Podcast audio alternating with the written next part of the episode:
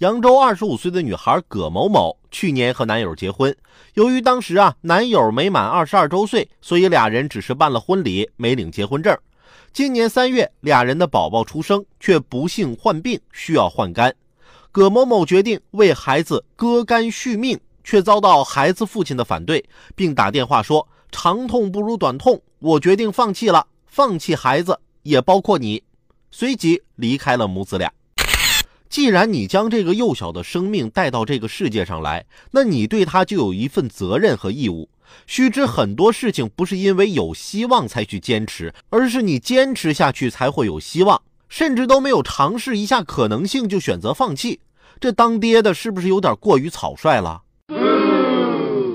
我最近啊，也因为我的草率付出了代价，我受伤了。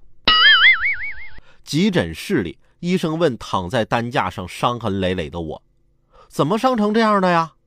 我就告诉大夫：“刚才开车路上有个美女经过，我就回头偷看了几眼。”医生笑了，说：“吧，结果你撞哪儿了？”我说：“没撞哪儿啊，是被坐在副驾驶的我媳妇发现了，打成这样的。”